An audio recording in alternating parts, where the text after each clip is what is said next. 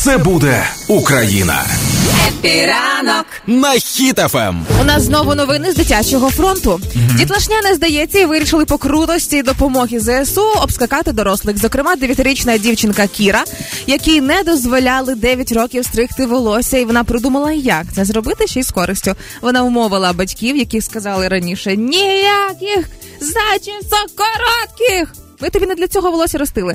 Е, Вона захотіла його зрізати і віддати гроші на ЗСУ. І дуже в результаті при... дуже прикольно, що батьків, напевно, не дозволяли їй це зробити, тому що самі хотіли продати. Ну тримали років до 15 хоча б.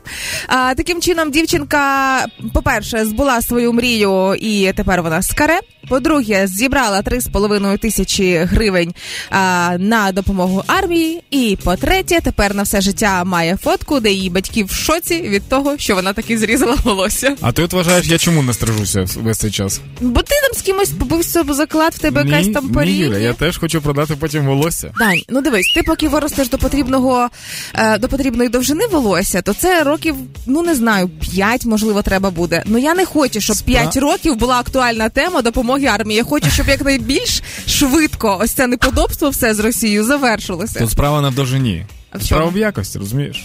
Тому що таке волосся, ой, не знайти.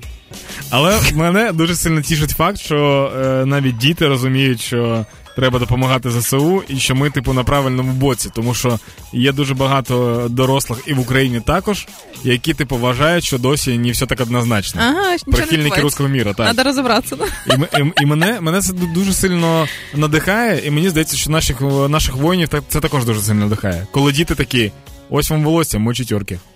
Круто. Да, це круто.